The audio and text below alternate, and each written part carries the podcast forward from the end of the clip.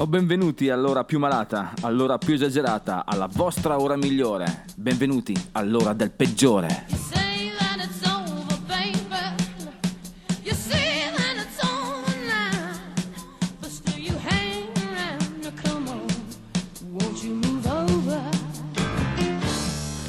Bentornati dannati, la molesta voce del peggiore è di nuovo qui, qui con voi, per tormentarvi, per traviarvi, per darvi un assaggio di tutto quello che c'è tra la scalinata per il paradiso e l'autostrada per l'inferno. Pronti a sguazzare nel sacro mare del rock and roll? Oggi al peggiore. Guarderemo Emily giocare. Non metteremo fretta all'amore. Risponderemo alla chiamata di Londra. Per 50 e risentirli 200 motel di Frank Zappa. Il peggiore della serata sarà un insospettabile BB King. Ci saluteremo con i The Right House Brothers e... e partiamo subito, dai, siete pronti? A letto i bambini, spegnete le luci, silenzio in sala. Il peggiore, ora.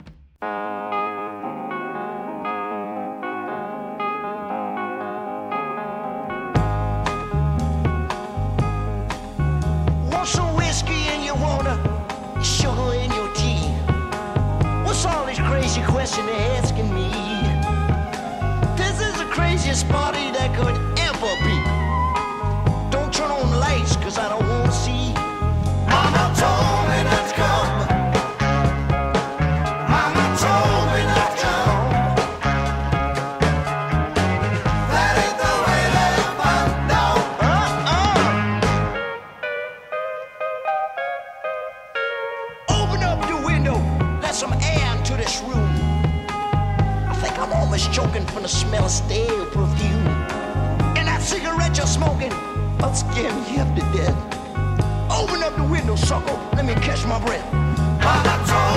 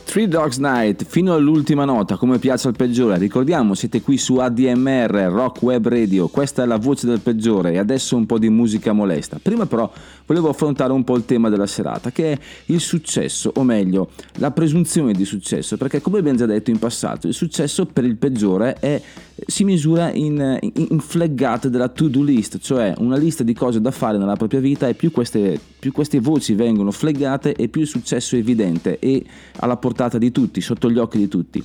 C'è un gruppo, o meglio, ci sono vari gruppi che all'inizio eh, usano, usano fare delle cover per entrare così nel cuore della gente, per entrare nell'orecchio delle persone. È successo anche questo nei primi anni 60, a metà degli anni 60, con Manfred Mann, che hanno portato in, eh, nell'Inghilterra della, della British Invasion, cioè di ritorno dal- dagli Stati Uniti, la musica di Bob Dylan. Ma poi cosa succede? Succede che fanno qualcosa di loro e con una bella filastrocca riescono ad arrivare nel 1966 alle prime posizioni. Manfred Mann, Do I Didi. There she was, just walking down the street singing. Tapping her fingers and shuffling her feet singing. She looked good, she looked fine, she looked good, she looked fine, and I nearly lost my mind. Before I knew it, she was walking next to me singing. holding my hand just as natural as can be singing. We walk on, to my door. My door. We walk on to my door. Then we kissed a little more. Oh, I knew we was falling in love. Yes, I did, and so I told her all the things I'd been dreaming of. Now we're together nearly every single day singing. Oh, we're so happy, and that's how we're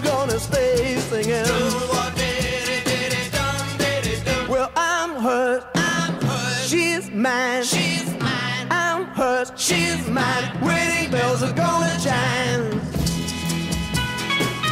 Whoa, I knew we was falling in love. Yes, I did, and so I told her all the things I'd been dreaming of. Now we're together nearly every single day singing. Oh, that's how we're gonna stay singing. I mean it. Well, I'm hers. I'm hers. She's mine. She's mine. I'm hers. She's mine. Wedding bells are gonna chime. Oh, oh, oh, yeah. Do or did it,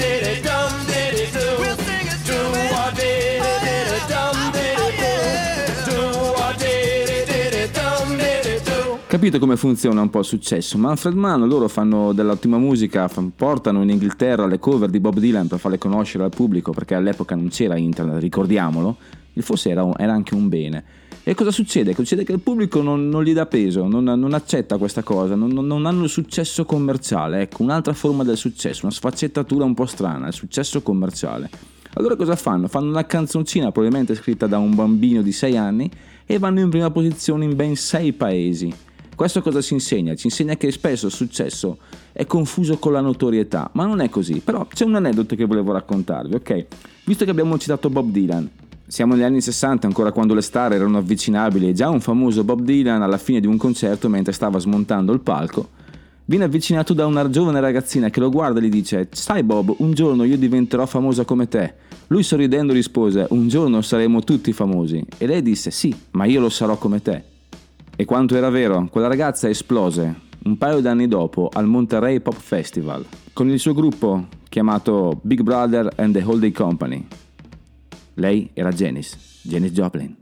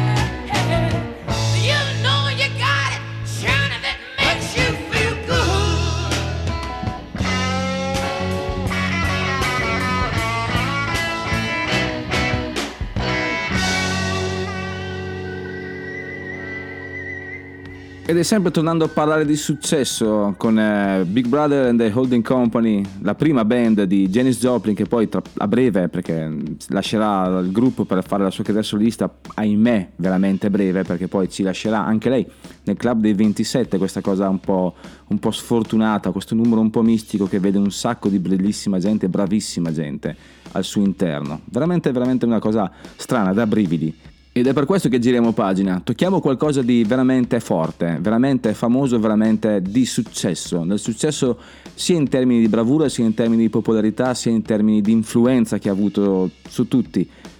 Loro sono i Pink Floyd e hanno cominciato così, guardando Emily giocare.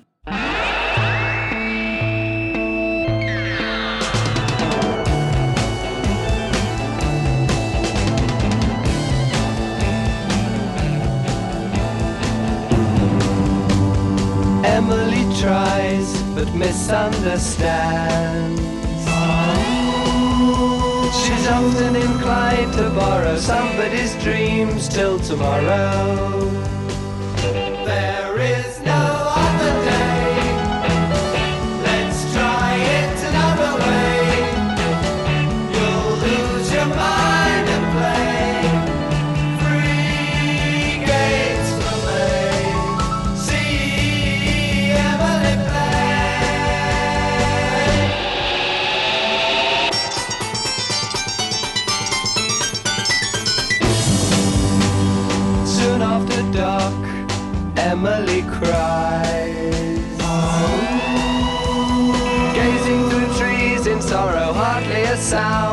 Tomorrow.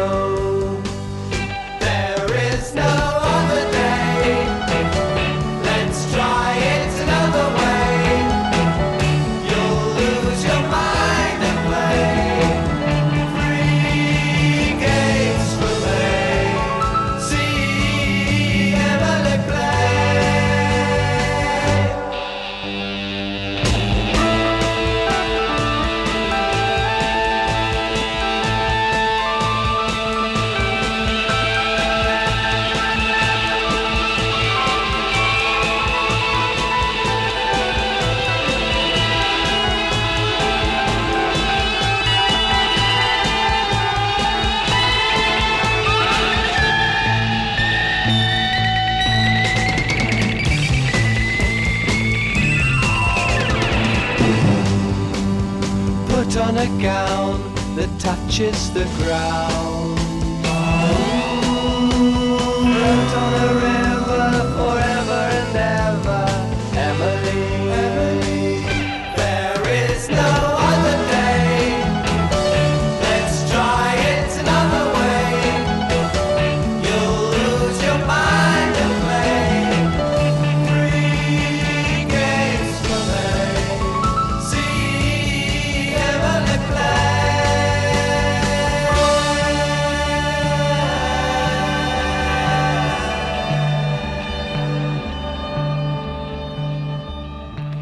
1967, See Emily Play, l'esordio dei Pink Floyd in quel grandissimo album che era The Piper at the Gate of Dawn.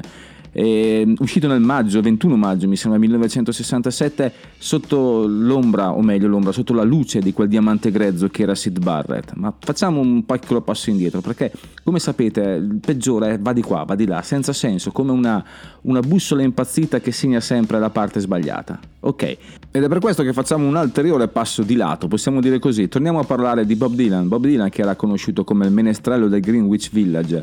Mi ricordo ancora quanta gente ci rimase male quando anche lui si convertì al cavo, al plug, alle distorsioni, alla chitarra elettrica. Vabbè, dai, Bob, resti sempre il numero uno. Però noi ti ricordiamo come Blowing in the Wind. How many roads must a man walk down before you call him a man? How many seas must the white dove sail before she sleeps in the sand? And how many times must the cannonballs fly before they're forever banned? The answer, my friend, is blowing in the wind. The answer is blowing in the wind.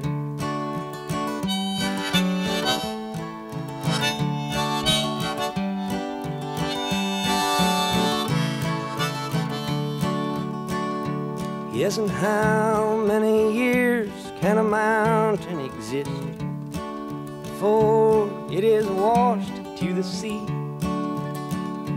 Yes, and how many years can some people exist before they're allowed to be free? Yes, and how many times can a man turn his head and pretend that he just doesn't see? The answer, my friend, is blowing in the wind. The answer is blowing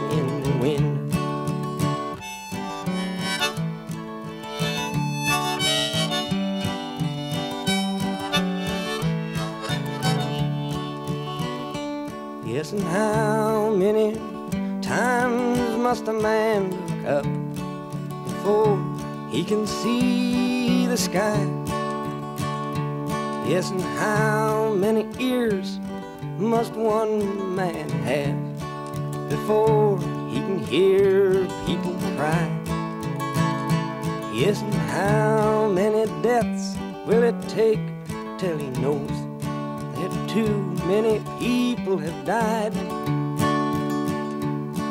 The answer, my friend, is blowing in the wind. The answer is blowing in the wind.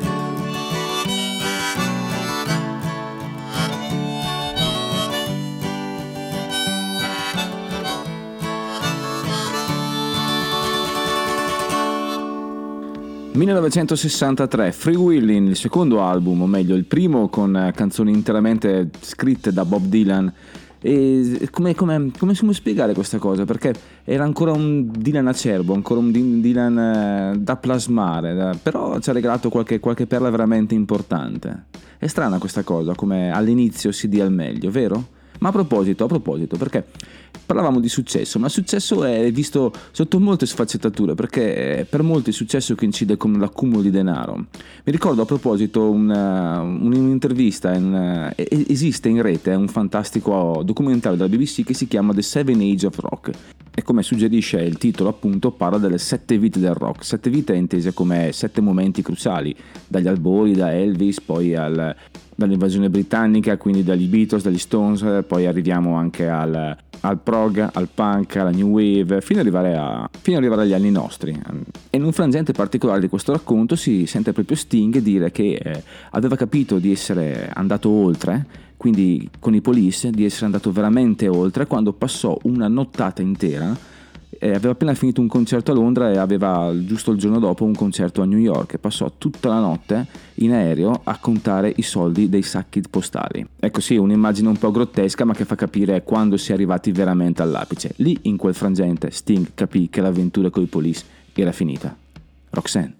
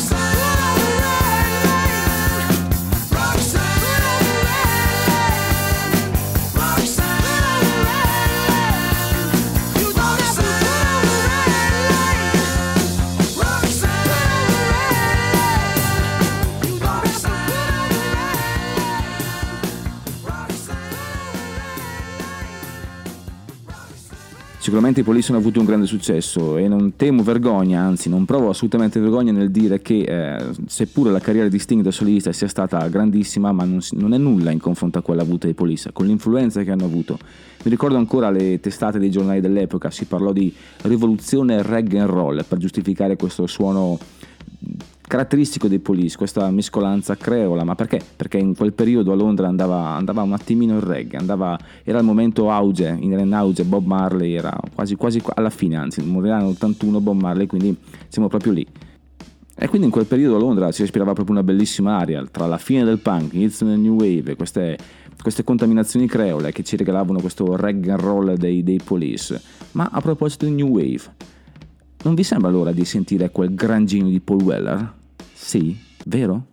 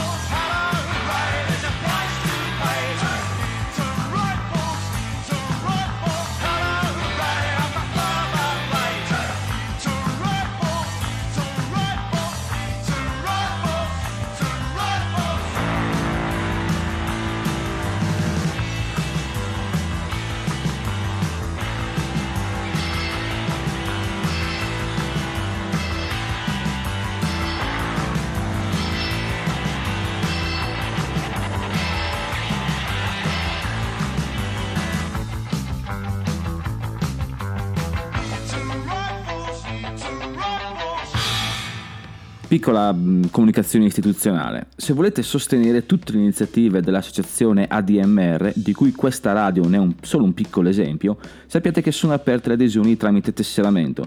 Potete sostenerci con un bonifico di 30 euro alle coordinate che trovate sul sito www.admr-chiari.it. Quindi, se non volete che le vostre trasmissioni preferite siano interrotte da un eventuale mastrota di turno che vende pentole e materassi, è il momento di cacciare il grano. Show me the money.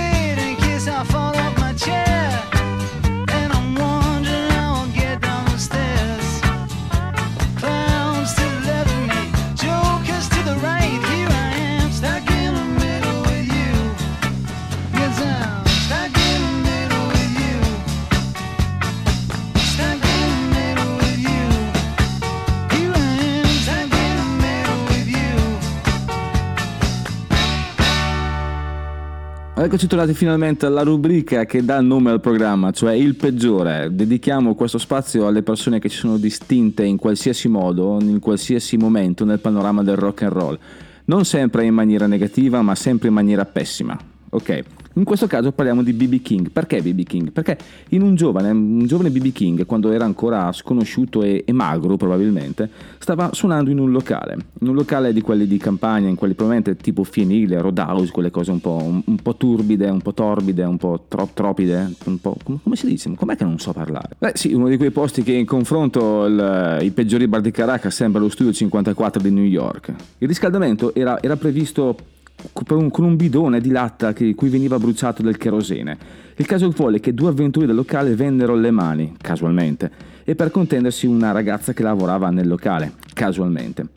Fecero rovesciare questo bidone. Il locale prese fuoco in men che non si dica, tutti uscivano di corsa compreso BB King, che una volta fuori si ricordò che la sua amata chitarra era rimasta dentro. Nessuno tocchi la chitarra di BB King. Senza pensarci si precipitò a riprendersi la sua chitarra, ma il soffitto era ormai in fiamme rischiò la vita. Le travi stavano cedendo e se la, se la fece praticamente sotto. La ragazza che lavorava dentro, quella che la causa il casus belli di questa serata un po' incendiaria, si chiamava Lucille. BB King decise così di chiamare tutte le sue chitarre, quella in particolare e tutte le altre successive, Lucille, perché anche se se la fece sotto, non volle mai correre il rischio di dimenticarsi di quella serata, di quando ci stava lasciando la vita.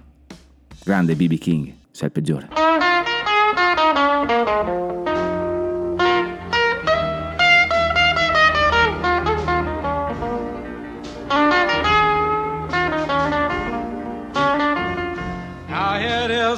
O'clock in the morning. Can't even close my eyes. Oh, three o'clock in the morning, baby. Can't even close my eyes. Well, I can't find my baby. Satisfied.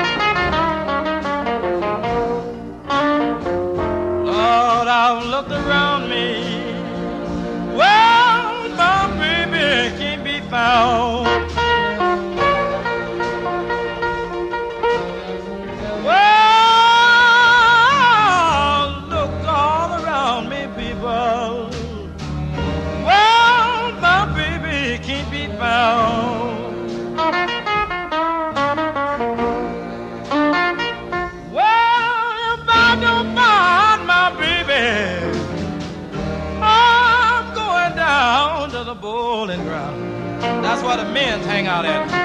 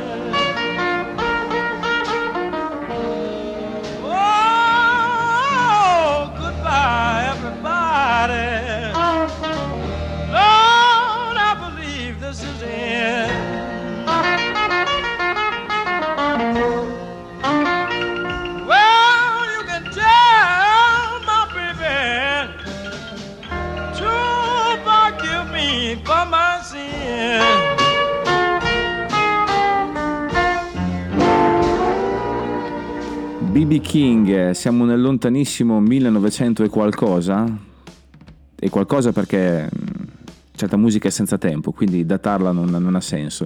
mi stavo, ero comodamente seduto ad ascoltare questa canzone Three O'Clock Blues e, e sorseggiavo im- immaginariamente, immaginariamente, continuo a inventarmi le parole, ragazzi, questa cosa deve essere da studiare, non so come mai, deve essere una, una fucina di neologismi, qualcosa di, di- da studiare, studiatemi vi prego, studiate il peggiore, fate qualcosa, dai. Pensare che questa musica nera, scura, sofferente, che è il blues, per eccezione appunto, eh, suonata in maniera magistrale da B.B. King, pochi anni dopo sarebbe nato questo. Potremmo fare quel gioco che era Sarabanda, lo riconoscerete tra 3, 2, 1. You shake my nerves and you rattle my brain.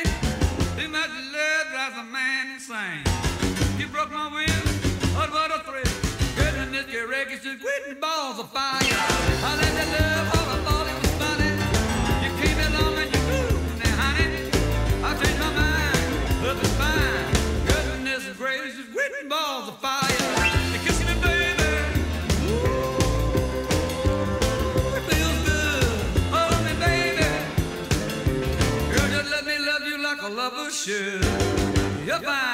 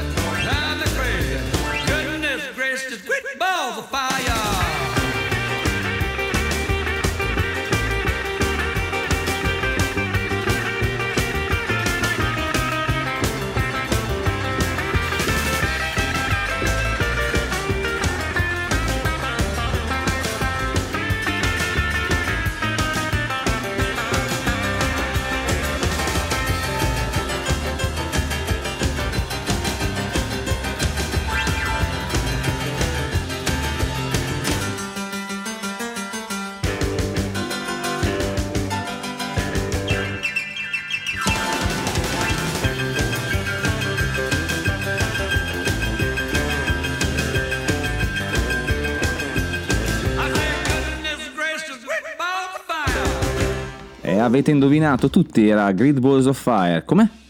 C'è qualcuno che non ha indovinato? C'è qualcuno che non ha riconosciuto questa canzone alla prima nota? Bene, tu, proprio tu che non l'hai fatto, questa non è la tua radio.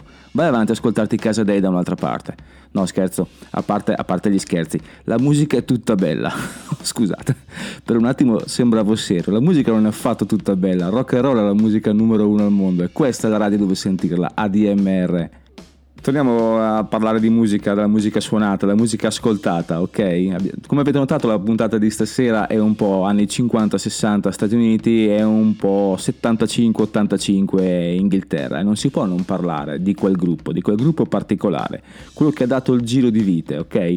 È uno di quei gruppi, eh, secondo il suo, il suo leader, che è Joe Strummer, uno di quei gruppi che è nato, si è messo insieme a suonare grazie ai Sex Pistols. Sì, avete capito bene, i Sex Pistols hanno fatto qualcosa di buono, cioè parecchi- parecchia gente vedendoli suonare ha detto ok se possono farlo loro posso farlo anch'io. Ed è proprio questo pensiero che hanno avuto i Clash Clash di London Calling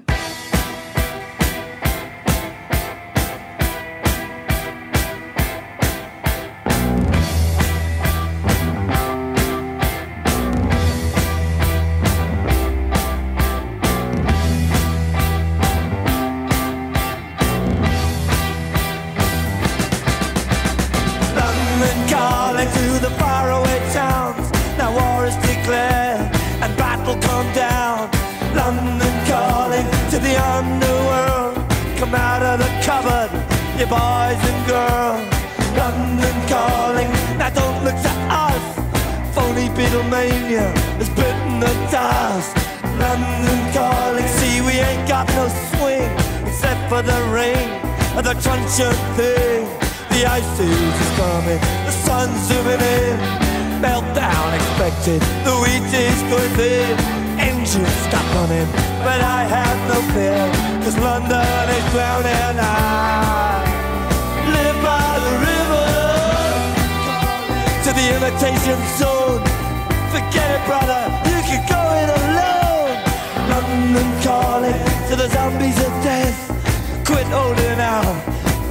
Another breath. London calling, and I don't wanna shout. But while we were talking, I saw you nodding out. London calling, see, we ain't got no hide, except for that one with the yellowy eyes.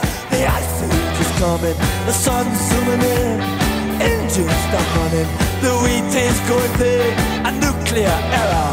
But I have no fear, cause London is drowning. I,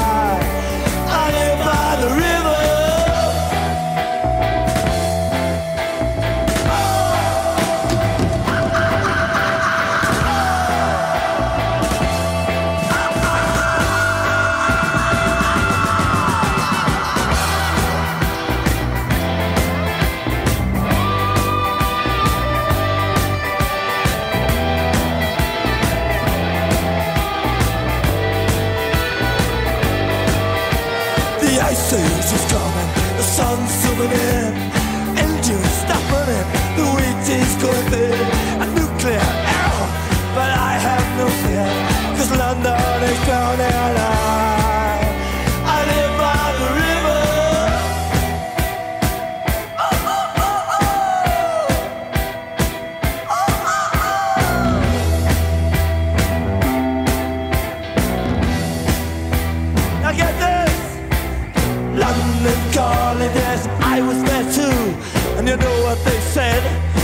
Of it was true.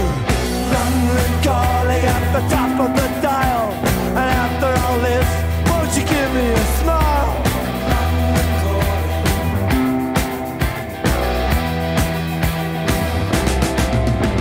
I never felt so much alike. Oh, finalmente, 50 e risentirli. Nel 1971 esce 200 Motels di Frank Zappa, eh, colonna sonora dell'omonimo film, appunto interpretato dallo stesso Zappa e dei Mother- Mothers of Invention, che sono il suo gruppo sostanzialmente. Una peculiarità di quest'album è che venne registrato in una sola settimana. E come, come fu possibile questa cosa? Fu possibile perché portarono lo studio mobile degli Stones, sempre loro che rigirano, eh, sul set delle riprese cinematografiche. Questo fece capire, fece capire che eh, appena finì la registrazione del film iniziò la, la registrazione del disco quasi istantaneamente. Questo fa capire due cose sostanzialmente. La prima cosa è che se hai amici buoni puoi fare un sacco di cose. La seconda è che se hai il grano è tutto molto più facile. La registrazione fu caotica perché era finita le riprese del film, quindi la gente stava smontando i set e dentro lo studio di registrazione Zappa e Mothers of Invention registrarono il vero e proprio album, ma fu talmente caotica e particolare che Frank Zappa disse alcune musiche sono sull'album e non nel film, alcune musiche sono nel film e non sull'album, altre musiche non sono né nel film né nell'album. Beh, che dire, noi però oggi non ascoltiamo nulla di quel disco, ascoltiamo Bobby Brown. Hey there, people, I'm Bobby Brown. They say I'm the cutest boy in town. My car is fast, my teeth is shiny. I tell all the girls they can kiss my hiney. Here I am at a famous school. I'm dressing sharp and I'm acting cool. I got a cheerleader here wants to help with my paper. Let her do all the work and maybe later I'll rave her. Oh God, I am the American dream. I do not think I'm too extreme, and I'm a handsome son of a bitch. I'm gonna get a good job and be real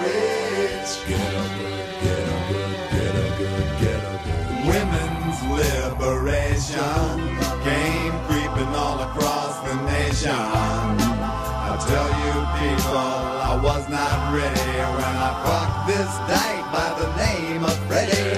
She made a little speech then. All she tried to make me say when she had my balls in a vice, but she left the dick. I guess it's still hooked on, but now it shoots too quick.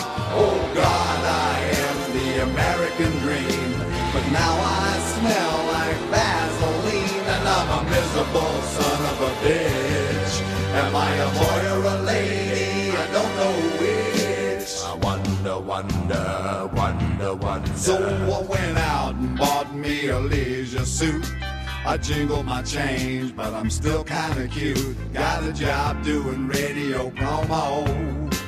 And none of the jocks can even tell I'm a homo. Eventually, me and a friend sort of drifted along into S&M. I can take about an hour on the Tower of Power, as long as I get a little golden shower. Oh God, I am the American dream, with a spindle up my butt till it makes me scream, and I'll do anything to get ahead. I'll lay awake nights saying thank you, Fred. Oh God, oh God.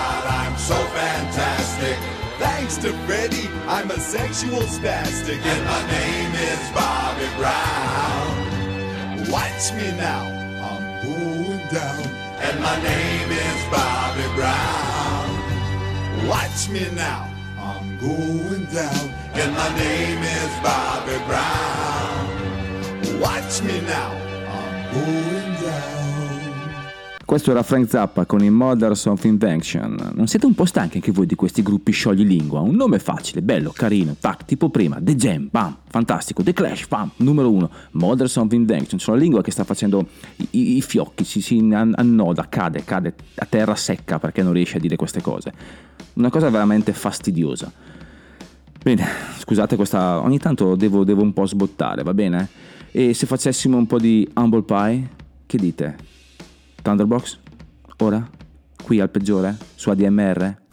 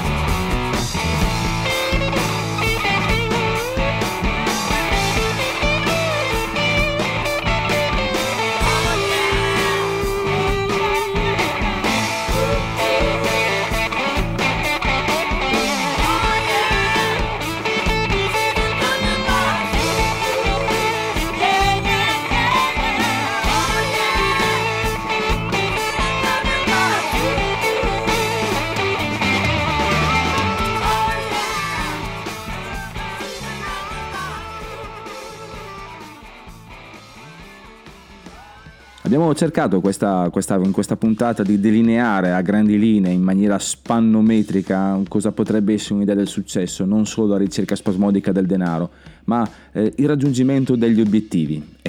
Questo è il fulcro della questione. Come avevamo già toccato la setti- qualche settimana fa, mi sembra, volevo un po' chiudere questo cerchio perché a me le cose a metà non è che... cioè, il peggiore è come un buon libro, lo inizi, poi lo metti da parte, lo riprendi dopo qualche settimana, qualche mese, anche qualche anno. Non è obbligo finirlo subito, non è, non è obbligo fare niente, l'unica roba bella è ascoltare la buona musica.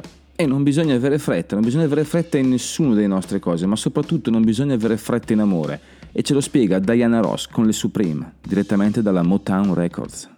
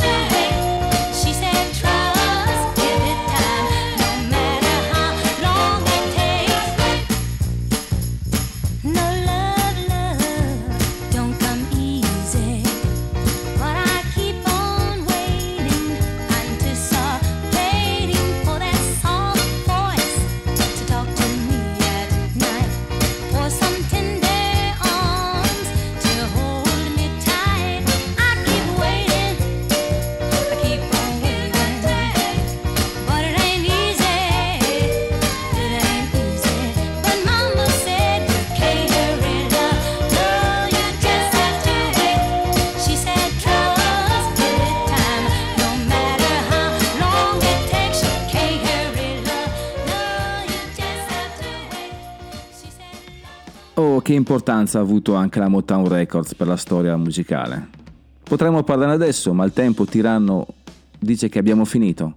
Signore e signori, il peggiore è finito, andate in pace. Mi piace salutarvi così, come religiosi, come quelli che hanno qualcosa da insegnare, anche se io non ho niente da insegnarvi. Ho solo qualche dubbio da mettervi in testa, poi farete tutto da soli. Non mi resta che salutarvi, vi dico soltanto che se il rock and roll è la musica del diavolo, allora prenoto per due. E se proprio volete fare i bravi, mi raccomando, con moderazione. Il peggiore vi aspetta la settimana prossima, o venerdì oppure domenica nel pomeriggio se volete sentire la replica. Vi saluto e vi lascio al pezzo Decompressione che questa sera è con, con i The Right House Brothers. You lost the loving feeling.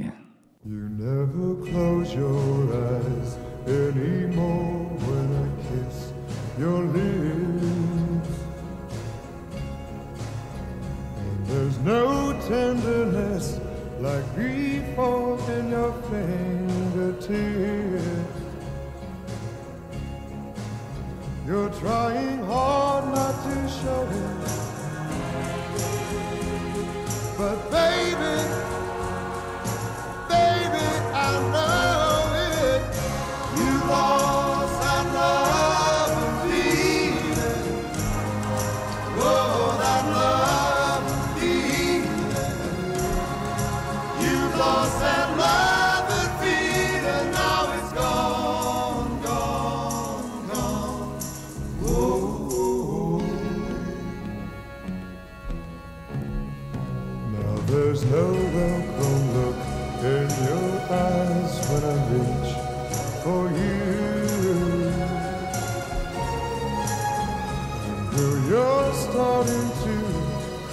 such little things I do.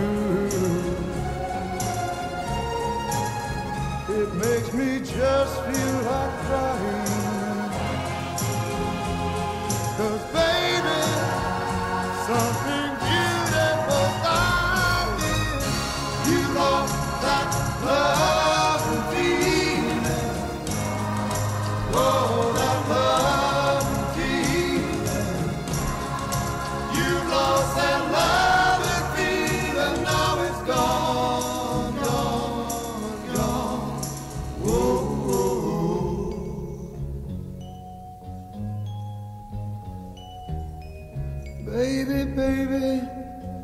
I'd get down on my knees for you.